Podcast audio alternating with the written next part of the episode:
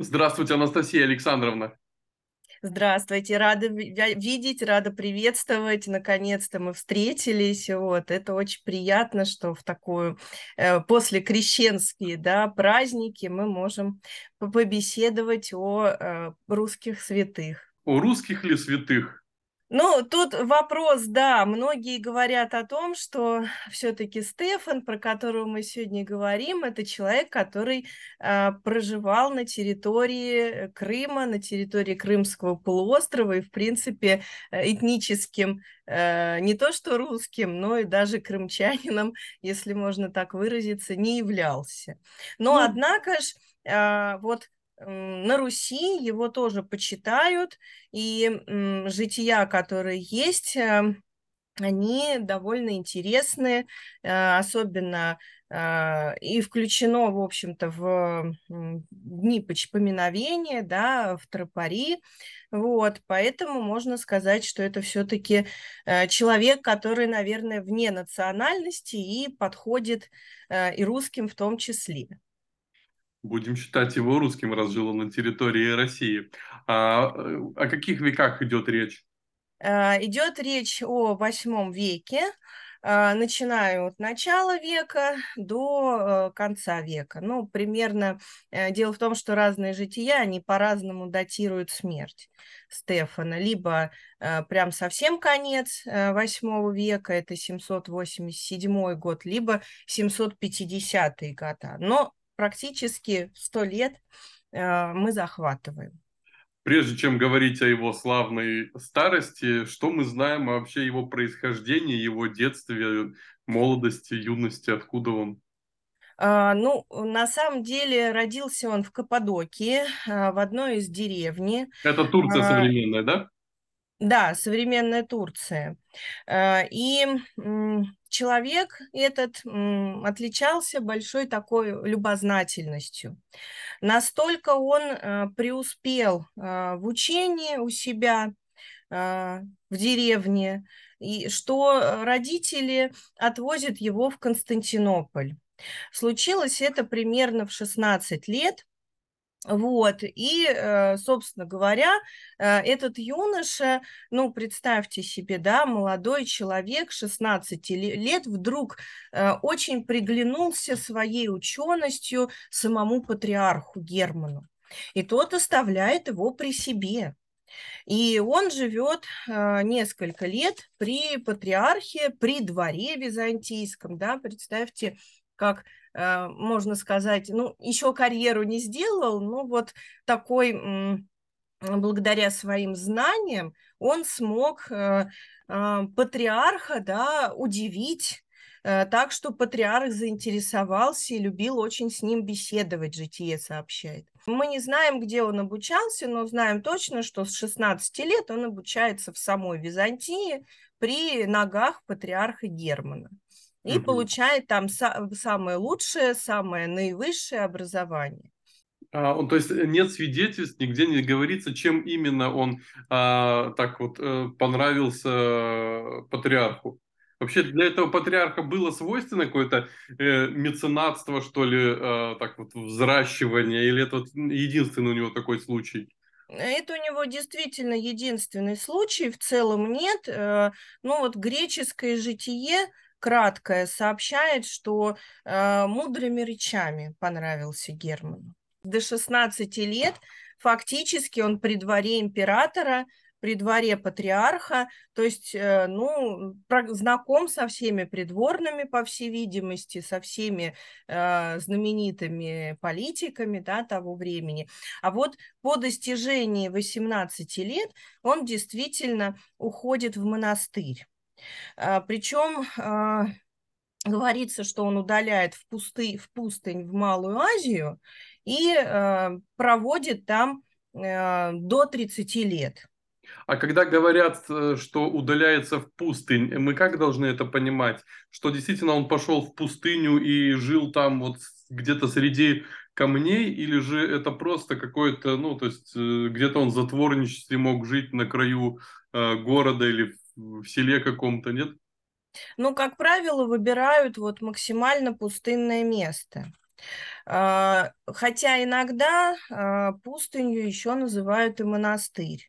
Угу. Но а, вот в отношении Стефана считается, что все-таки он не отшельничал один, да, как, например, Павел Фивейский в своей пещере, да, в Египте, а все-таки жил при монастыре. А на тот момент э, что представляла собой жизнь э, в монастыре? Строгие ли это были нравы или какая-то такая ну, полуразвеселая жизнь, как вот э, в фильмах о Средневековье? Ну, конечно же, нет. На момент восьмого века э, это очень э, такой подвиг веры, это строгое житие, э, это действительно ограничение себя, это посвящение себя полностью Богу. А, и вот малазийские монастыри, они, конечно, отличаются вот такой строгостью, постами. И а, там Стефан в этом монастыре, он, кстати, принимает и постриг, вот. И э, вот начинает, наверное, глубже понимать э, Бога, то, к чему он стремился, и осеняется его благодатью. Mm-hmm. Потому что э, именно э, в пустыне э, ему явится видение, ему явится ангел, который скажет, что э, к тебе сейчас скоро приедут и назначат э, тебя в епископы, и ты не сопротивляйся, это Богу угодно. То есть он из монастыря сразу же э, одной из высоких церковных должностей. Э, а как так получилось? Это еще был жив патриарх, э, которым, который ему... Да, да, да, как раз еще жив патриарх Герман. И удивительно то, что в этот же день явился ангел Герману и сообщил ему, что Э, надо назначить э, Стефана э, епископом епархии вот как раз при Черноморской, Сугдейской, да, Сурожской по, по более современному, и это будет наилучшая кандидатура. И он спросил, а где же он? Я не знаю, где он живет. И тогда ангел взял слугу, перенес его чудесным образом в монастырь, где Стефан, и потом вернул обратно. А поехать э, в Сурожскую, Сурожский регион, это было поехать э, на край географии на тот момент? Э, ну, фактически, да. Это же у нас такая часть Византийской империи, куда ссылают неугодных всяких патриархов и неугодных епископов, вот особенно в Херсон. И фактически это край мира пока еще.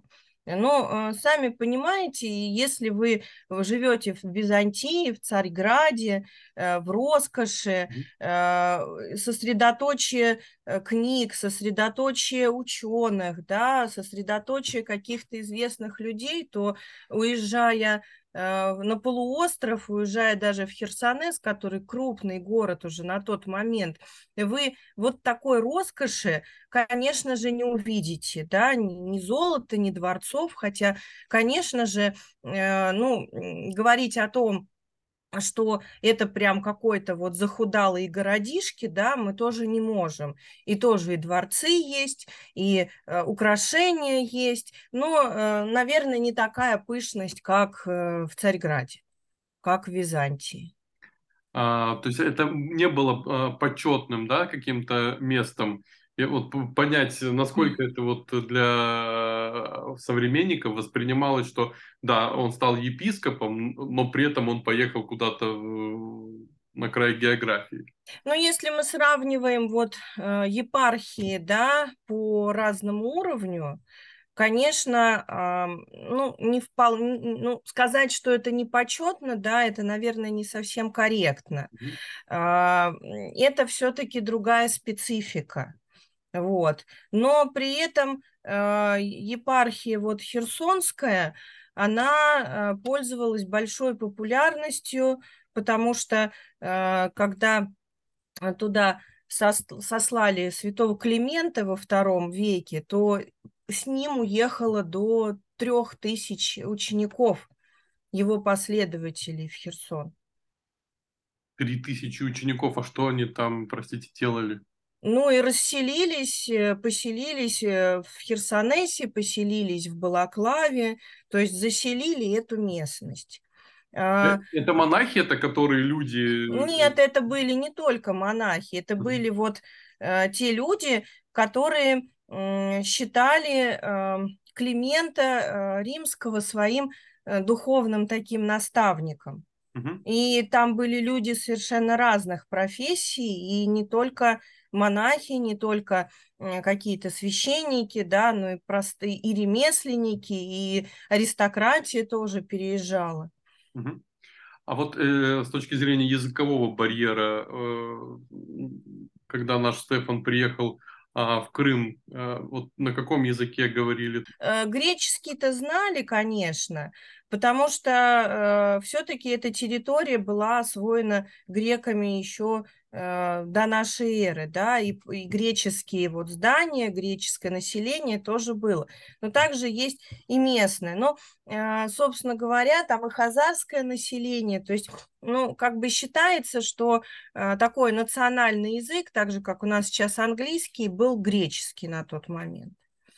А он туда приехал и, соответственно, взялся прям с, с рвением что-то менять.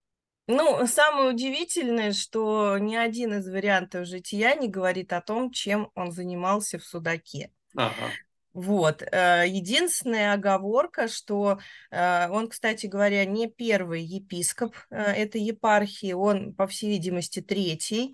И вот в византийских источниках нет никаких данных, нет никаких упоминаний, когда же была, ну, кто был первым епископом и когда вообще официально епархия была основана. Ну, формально считается с середины восьмого века, как раз вот с того момента, когда приезжает Стефан.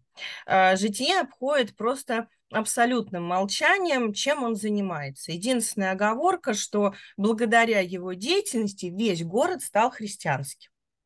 А, то есть там, соответственно, э, жили представители разных э, национальностей, разных э, религий, да, то есть, угу. Принципе, это, э, там же совсем недавно еще, э, пару веков назад, грубо говоря, завершилось э, Боспорское царство, оно было языческим, то есть э, крещение произошло совсем недавно там. Совершенно верно, то есть, ну, формально а, официального крещения не было, да, вот, на этих территориях, но вот деятельность Климента Римского в Херсонесе нам прямо показывает, что христиан там было э, достаточно большое количество, и э, на территории Боспорского царства тоже проживают христиане. Вот. И, соответственно, в Сугдее, в Судаке тоже христиане живут. Но вот за, в заслугу Стефану как раз ставят, что он э, смог э, своей кротостью, э, своими делами добрыми всех жителей да, э, убедить стать христианами. Больше ничего не сообщается. Ну, значит, да, некая миссионерская работа, да, получается, среди населения. Я э, о Стефане знаю только э, два факта. Один глубокой старости, да, что он э, принимал участие э, в соборе. Ему-то было уже лет под 90, судя по всему, если он э, 700 -го года рождения. Это ну да, если мы отсчитываем вот э, и считаем дату 701 год обычно считается, угу. вот, то практически, да, 86 лет. А, что мы знаем о его роли в, в соборе? Какие-то есть его а, инициативы, вообще его какие-то высказывания, там, что вот он при, привнес, в чем его... Инициатив, ну, предложений не было. Единственное, что а, ведь он живет в эпоху иконоборческую, эпоху очень сложную, эпоху очень драматичную. И, а, собственно говоря, Лев и Савр, когда он с ним встречается, он требует отречься, от, э, ну, чтобы он отрекся от почитания икон и даже избивает его за почитание икон. Но Стефан стойко стоит на своем и говорит э, о том, что ну, от образа я не отрекусь, а ты, если э, будешь так продолжать себя вести, я прочитал в одной из святой книг, ты будешь приспешником Антихриста. На что а. император просто э, в такую ярость вошел, что потом вызывает его повторно и повторно его избивает император избивает целого епископа. Железной да? перчаткой, да, вот в житие об этом говорится, особенно вот Дмитрий Ростовский в «Чьих минеях» как раз это очень подробно прописывает. И... Что и губы ему разбивает, и зубы выбивает, то есть там вот это вот. Э, при том, что вообще сам его поход к императору, он очень драматичный.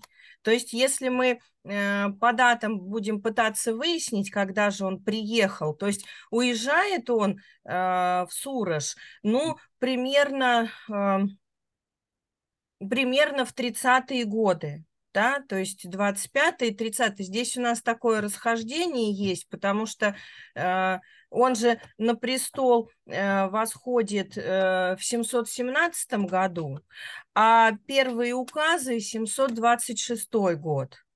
То есть, э, ну, какое-то время вот Стефан, он живет спокойно, и тут приходит указ, приезжают посланники, ну, представляете, да, в глушь посланники приехали, которые говорят о том, что нужно запретить почитание иконы. Император, ну, далеко, да, что мешало Стефану э, согласиться формально, да, и потом все вернуть, и, в общем-то, э, как-то вот, но он отвечает очень резко послам, вот, и э, дальше ночью он пробирается на корабль, который уходит э, в Византию, и э, прибывает ко двору. И там случается вот эта драматическая история. И он не боится тех последствий, которые с ним произошли потом.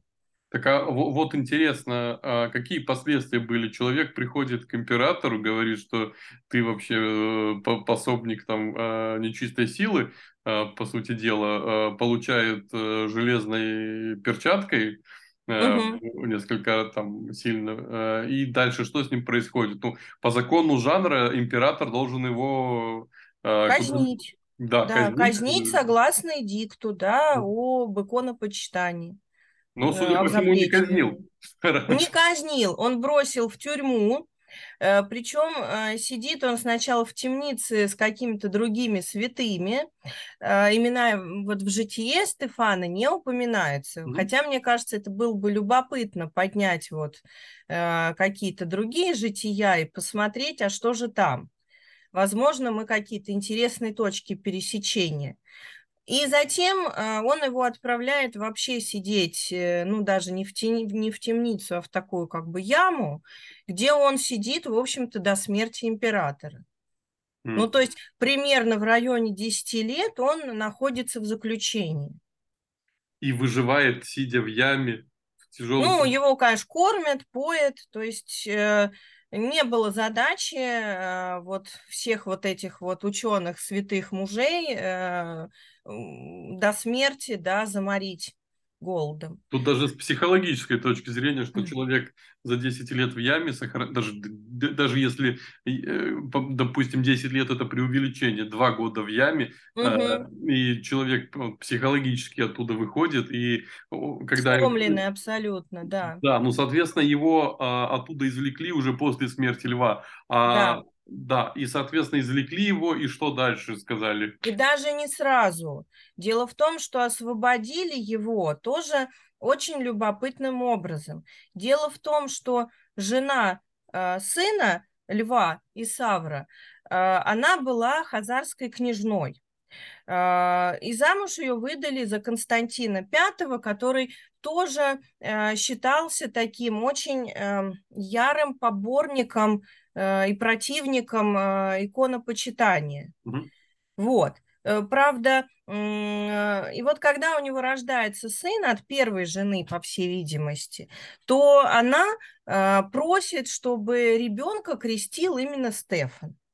И тогда император, противник иконопочитания, э, ну, удивитель, удивительное дело, да, освобождает Стефана, награждает его и отправляет, отпускает обратно в, в его епархию. Причем э, удивительно, что э, не должность, ну, то есть уехал человек, да, и сидит в темнице, а епархия никем не управляется, никого не назначили. То есть нет свидетельства о том, что кто-то э, заменил, да, Стефана. Хорошо, он возвращается э, в Крым, и, соответственно, э, что мы еще знаем о нем, о его... И дальше темнота абсолютная, единственное, э, говорится о том, что вот такое посмертное чудо он совершает. А вот и... к этому, подождите, к этому, к этому мы сейчас придем. Посмертному... Нет, там другое посмертное а, другое? чудо, связанное с Ефремом, который, э, которого э, при жизни Стефан кормил, э, это был слепой человек, и он жил у него там при э, церкви. И когда он услышал о смерти, вот, э, то он заплакал и сказал, ну как же так, что же со мной теперь будет? И тут же он э, припал к мощам и прозрел. Вот, но, собственно говоря, все жития сообщают, что вот он вернулся там, побыл какое-то время и приставился с молитвой. Все, больше ничего. То есть вот э, удивительное дело, вот эти деяния, которые он совершал, ну, достаточно, да, то есть если он уезжает в 750 году, обратно, то практически полжизни еще, да, еще 40 лет, до 87 -го года он э, управляет епархией. Но он на, на Никейский собор еще съездил, получается. Да, да, да, съездит на Никейский собор, где будет говорить как раз об иконопочитании, о том, что это богоугодное дело. А тогда, а тогда это можно уже было говорить, или это он опять диссидентствовал? Ну, тогда вот к концу века атмосфера так потеплела, и уже, ну, собирались, эм, ну, с целью вроде бы как власти доказать, э, почему надо поклоняться иконам, почему это, э, этот образ действительно нужный для каждого христианина. Угу. Ну, несмотря на то, что власть это как таково игнорирует, да, такие, ну, провели соборы, провели, ну, сказали, что икону надо почитать, ну, а мы будем делать так, как нам удобно. Угу. Вот, поэтому, э, ну, не совсем крамола, да, но вещи, которые не очень одобряются. Угу.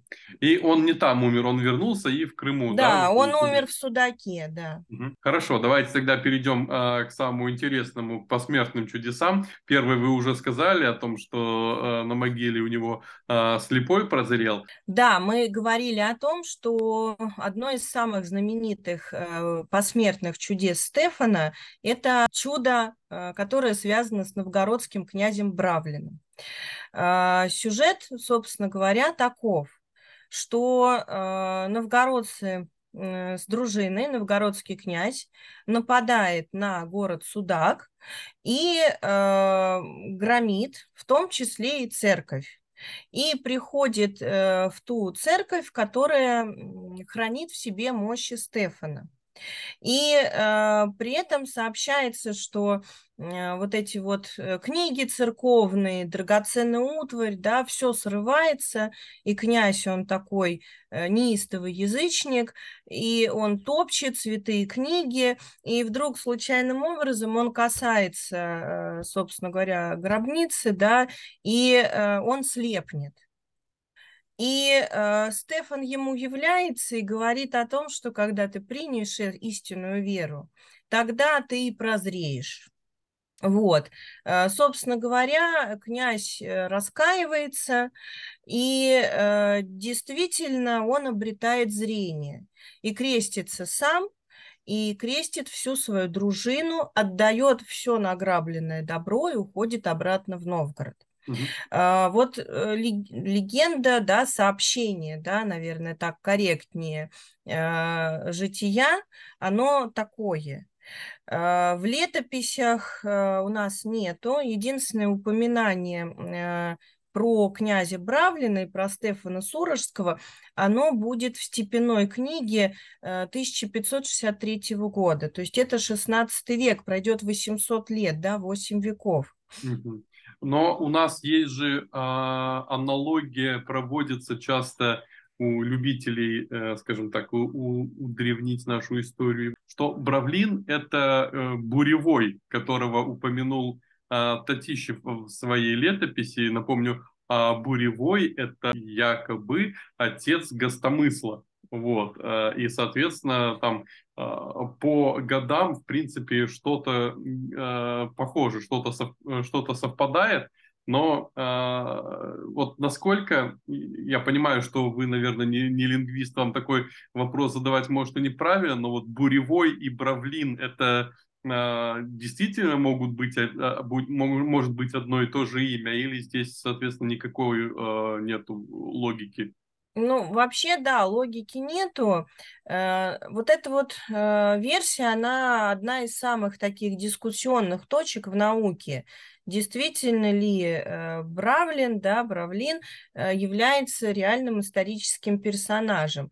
Или ну, этот, э, эта часть да, в житии, в степенной книге, это э, такое наслоение нескольких образов, и в том числе э, с образом князя Владимира, да, который захватит Корсунь уже в конце X века. А простите, а у греков это где-то упоминается или нет. только... Нет, тоже нет. нет.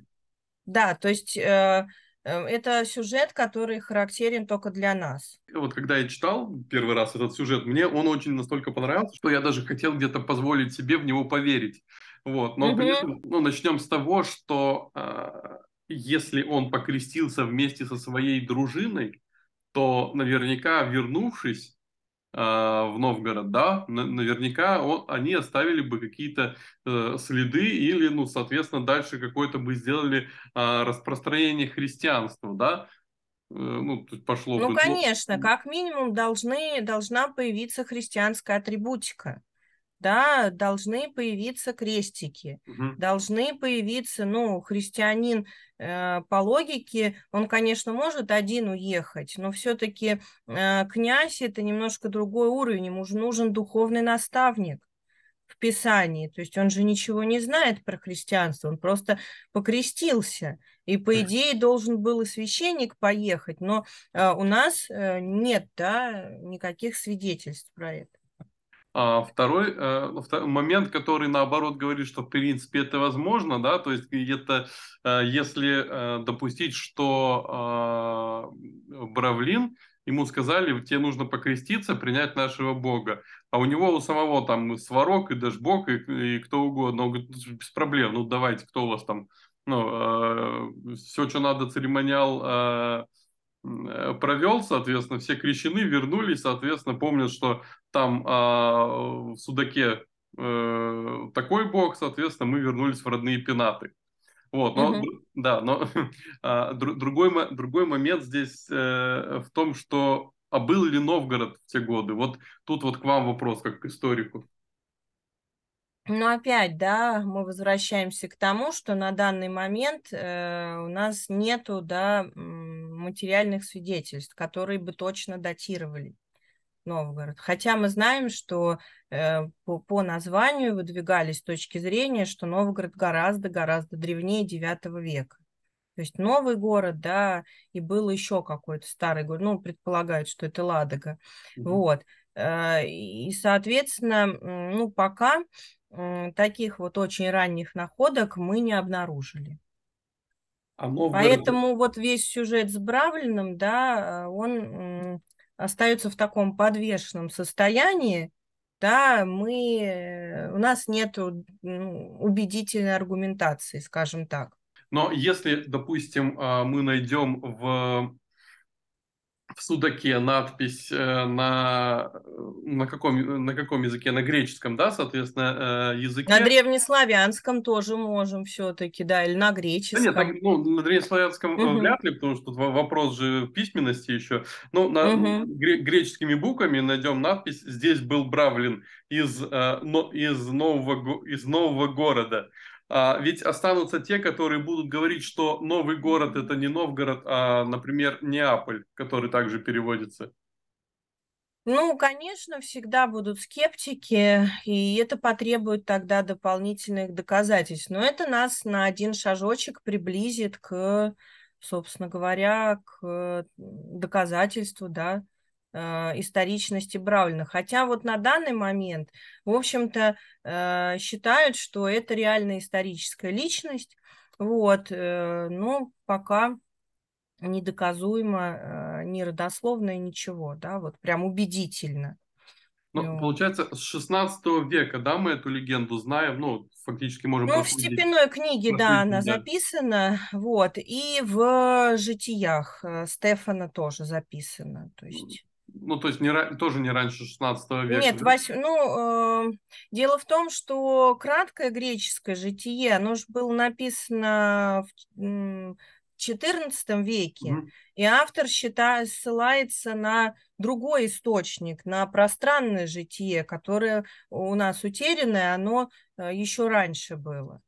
То есть э, и считают, что вот есть элементы текста, которые относятся прямо, прямо к концу восьмого века, когда и было написано первое житие Стефана. Есть ли вообще возможность, что мы что-то узнаем а, про Стефана и Бравлина, да, тут как бы с одной стороны про своего святого что-то больше узнать, конечно, интересно, но удлинить свою историю, это, ну, наверное, может быть, как бы не менее интересно. А кто-то вообще занимается этим вопросом в практическом а, плане, а, изысканием какими-то, а, там же в, Су в Судаке или где-то в архивах, а, а, тайных архивах а, Вселенского патриарха, я не знаю, где, где еще можно а, ну, да. искать.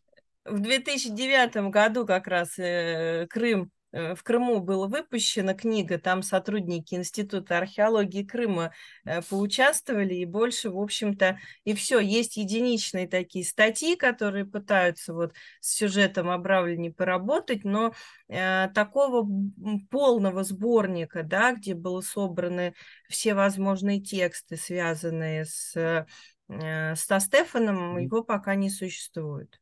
И, вот. Хотя историография, она на самом деле достаточно обширна. С XIX века появляются первые работы, связанные с крымским святым этим. Ну и с русским святым, да.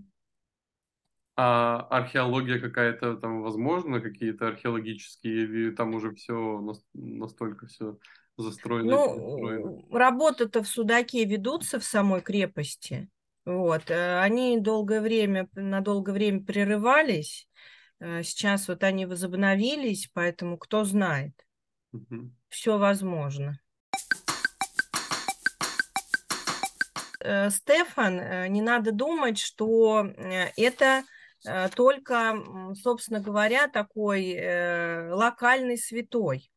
К моему большому удивлению, вот я обнаружила, что частичка мощей, знаете, в какой стране и в каком городе хранится? Нет. В Великобритании, в городе Лондоне, есть э, церковь э, святого Стефана, вот, и там частица мощей хранится. То есть, э, несмотря на то, что попадает она там, если я не ошибаюсь, там в 20 веке уже, но сам факт, да, говорит о том, что прихожане этой церкви, они этому святому поклоняются, и, наверное, это как-то наши народы Э, объединяет все-таки. А я могу вспомнить, что у нас там целый Антоний Сурожский жил. Да, ну и там даже Сурожская епархия вообще да, да, есть, да. в том числе, да, вот, которая поэтому... связана с Ирландией в том числе. Вот что интересно, такая любопытная взаимосвязь, да, казалось бы, э, при Черноморье, Русь, Ирландия или Великобритании. Вдруг мы находим какие-то точки соприкосновения. Видите, как интересно, хоть в чем-то, э, хоть где-то Крым э, объединяет Россию с Великобританией в позитивном смысле, в позитивном плане. Спасибо вам большое, очень интересный рассказ и про Стефана, и про а, Бравлина. Будем, наверное, думать, что все-таки Бравлин существовал, и он, если существовал, был все-таки наш. И вот такое у нас а, единение, что русский князь с э, русским святым, они встретились в Крыму. Спасибо вам большое. Спасибо, да, я тоже думаю, что все-таки эти сюжеты, они имеют э, некую историчность под собой. Спасибо за беседу.